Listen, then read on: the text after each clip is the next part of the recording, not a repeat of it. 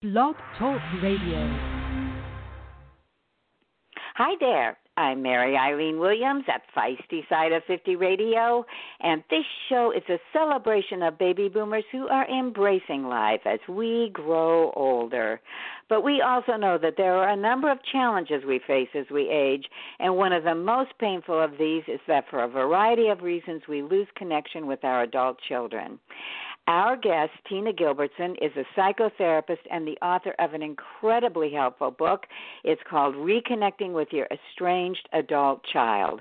Her work has been featured in numerous national publications, including Forbes, Glamour, Real Simple, and Redbook. And in 2019, Tina co founded ReconnectionClub.com, which offers education, community, and support to help estranged parents repair their relationships with their adult children. Boy, am I thrilled she's joining us today because this is a truly painful experience, and it's her work, as, I just mentioned to her before we went on air, at the highest level. So, welcome, Tina. Well, thank you so much, Eileen. It's really a, a pleasure and a privilege to be on your show. So, thanks for having me. Well, I would like to just reiterate again this book and your work, it's a godsend to parents who are undergoing what I would term a truly traumatic and painful experience. And the subtitle of the book is Practical Tips and Tools to Heal Your Relationship. And boy, you give them. so let's start out with you giving us a little bit of background about how uh, adult children can become estranged and what led you to writing the book. Well, I noticed as a therapist that I had a number of clients uh, sitting across from me who told me that they did not want to be in contact with their parents. And usually it was because they felt bad in the relationship somehow, either invisible or too criticized or judged by their parents or just they were having a bad experience. And when I asked them, you know, do you think your parent understands the problems you're having? Sometimes they would say, well, I've tried to tell them, but they don't get it. And sometimes they would say they wouldn't understand. So I knew, even though I didn't meet the parents on the other side, I knew they must be in knots over this. And I started writing articles and so on and putting stuff on the internet. And boy, did I hear from parents right away saying, Thank you for the article. What about this? What about that? And so eventually I knew that I had to just write a book and get some help out there for parents. Truly, I mean truly, because uh, it it is one of you know, I, there's not. I mean, everybody. There's a lot of you know. Every life must experience a little rain or whatever they say that saying is. But this one yeah. is a biggie, and um, you. I know in the title there it, you purposely use the term estranged, and why specifically do you find that term to be the most descriptive of of what's going on? I think estranged, even though it's not a super common word and it's a little bit of a five dollar word, it does cover many different situations. You know, everything from complete and total cutoff where you just haven't heard from your child in years to a situation where you may see your child weekly, but it just doesn't feel it feels like you're strangers and doesn't feel like a close relationship anymore and you don't know what's happened.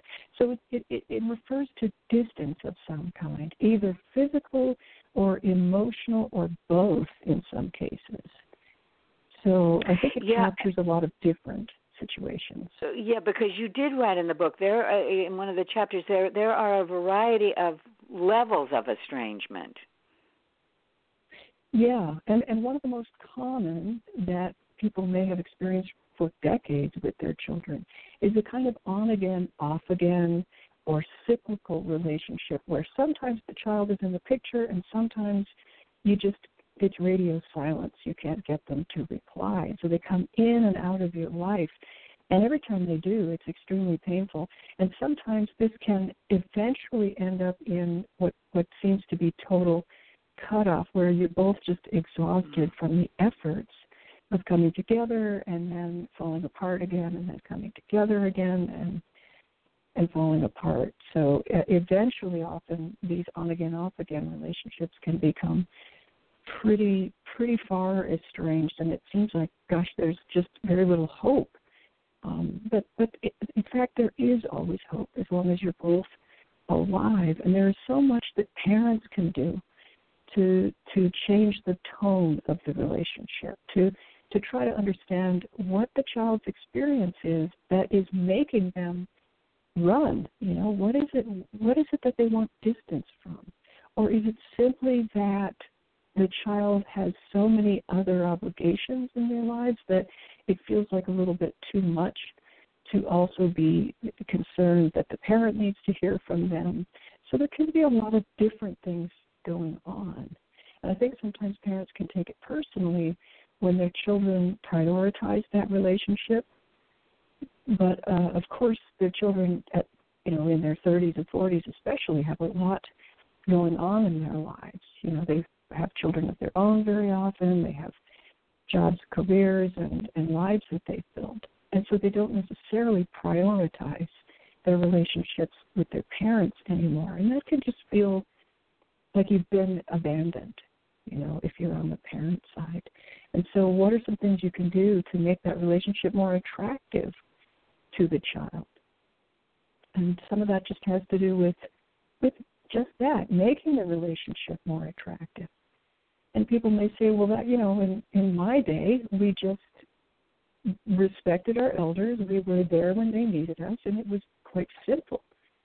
You know, a lot of people never imagined that they would be in a situation where their child is not in contact. You know, it can just be a, a shock, and they can feel like I don't know what I can do. This is, just feels like a bomb went off in my life, and so there can be a sort of paralysis that happens to parents, and that's what this book is is trying to address.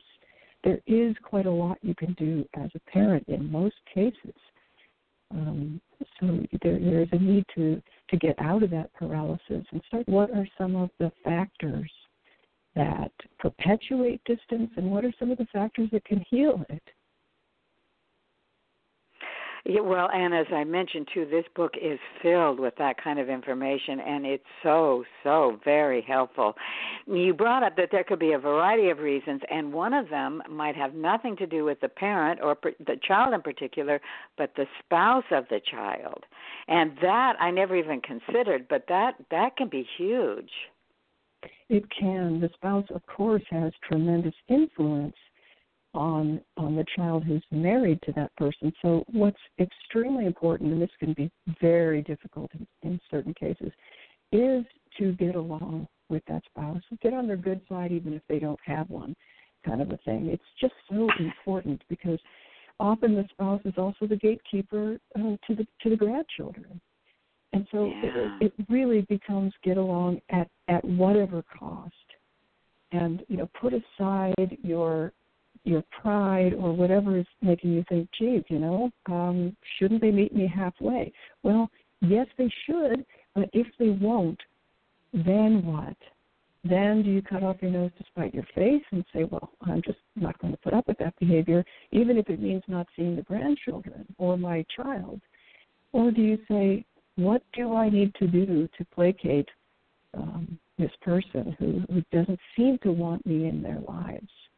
So it is a choice that has to be made, and it's not it's not a pretty choice, but it comes down to what are your priorities, what's most important to you, and how do you get how do you get what you want.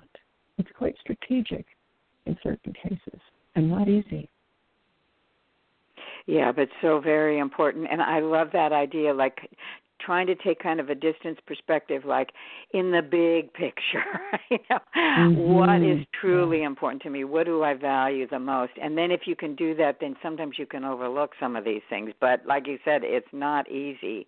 But one of the yeah. things that you talk about in the book and i think this is an important uh, thing to bring up too is about shame. Because you know you're there with your friends and they're talking about oh their grandchildren are wonderful. Their daughter talks to them every day and we're best friends. Mm-hmm. and Mm-hmm. you know and here you're having mm-hmm. a difficult relationship that can be that can add to the pain and the shame Absolutely. is what i mean for sure there is always so much shame associated with all kinds of aspects of parenting and when your child you know is the kid on the block who doesn't want to have a relationship it it, it is it does bring up all kinds of ideas like I'm not good enough. You know, my own child doesn't want to talk to me. What does that say about me? And that shame, while it's understandable, is um, kind of damaging because it does it does put you in that that terrible paralysis of you know I don't even want to look at this because uh, you know I, I if I if I dig too deep maybe I'll find out that I am a, a bad parent and that's why they don't want to talk to me. So shame is is devastating to your ability to make repairs in the relationship.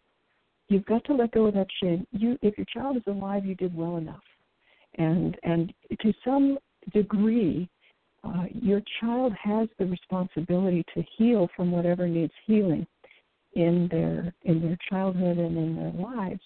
And you, your responsibility is to look at what's true and tolerate any feelings of shame that come up because they will come up. You know, you, you scratch the surface of any parent and you will find shame. And it's, um, as I said, it's a destructive kind of a force, extremely damaging. It's not constructive at all. So you can just look at it and say, yes, I have shame. Every parent has shame. Even these ones who are best friends with their kids are not immune to shame, but this isn't serving me. You know, what do I need to do? How do I recognize what went wrong in this relationship? And what, what is mine in that? And how do I address what is mine? Uh, because anything that, that falls into into your yard is something that you have control and power over, and that's a good thing. Because if you have no control, if you have nothing if none of this is yours, none of this falls into your yard, then there's really nothing you can do. If it's all just that your child has a personality disorder, your child doesn't appreciate things, then what on earth can you do about that? You know, except just shake your head and say, well, I wish I, I didn't have a child like that. I mean, really, there's nothing for the parent to do. So, so you want to find something where you have contributed to the situation. You want to find that. And shame makes that very difficult because shame says, don't look there. Don't look for anything you've done wrong because that means you're, that is how it feels. So it's an obstacle for sure. Wow, Tina. Well, I know our listeners right now, in especially anybody who has any kind of relationship to to this particular issue, is going to tell what a fabulous resource not only the book is, but the Reconnection Club. So, please mm-hmm. tell our listeners how they can connect with you at the Reconnection Club. Go to your website and find out more about your work. Great, thank you. Well, the Reconnection Club is is the school if you will. If the textbook is my book, Reconnecting with Your Estranged Adult Child, then the school is reconnectionclub.com. So ideally, they would read the book. It's available wherever you can get books. And then, you know, while they implement the um, the ideas and, and, and tips that are in the book, the, there's a lot even more resources and community inside the Reconnection Club. So uh, our members are working proactively and positively on their relationships with their kids. And uh, so that's at reconnectionclub.com. And you can learn about me and all of my publications and also my personal services at tinagilbertson.com. That's kind of a hub uh, of information about me and uh, my services.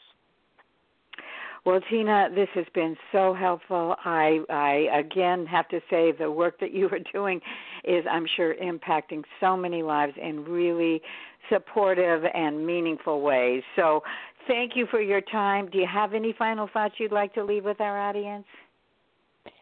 Just that parents, even if you feel powerless, please know that you have more power than you think in your relationship with your child. You have always been the parent. You've always been the more experienced, the senior adult in the room with your child. So don't give up and assume that you're powerless because you're not.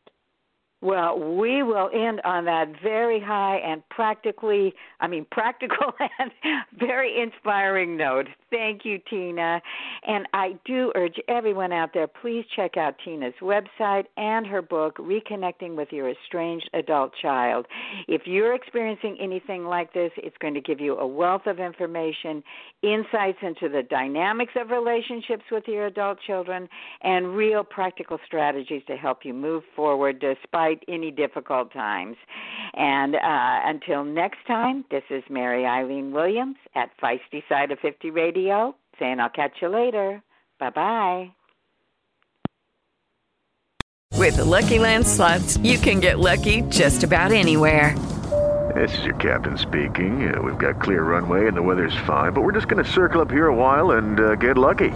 No, no, nothing like that. It's just these cash prizes add up quick. So I suggest you sit back, keep your tray table upright, and start getting lucky. Play for free at LuckyLandSlots.com. Are you feeling lucky? No purchase necessary. Void where prohibited by law. 18 plus terms and conditions apply. See website for details.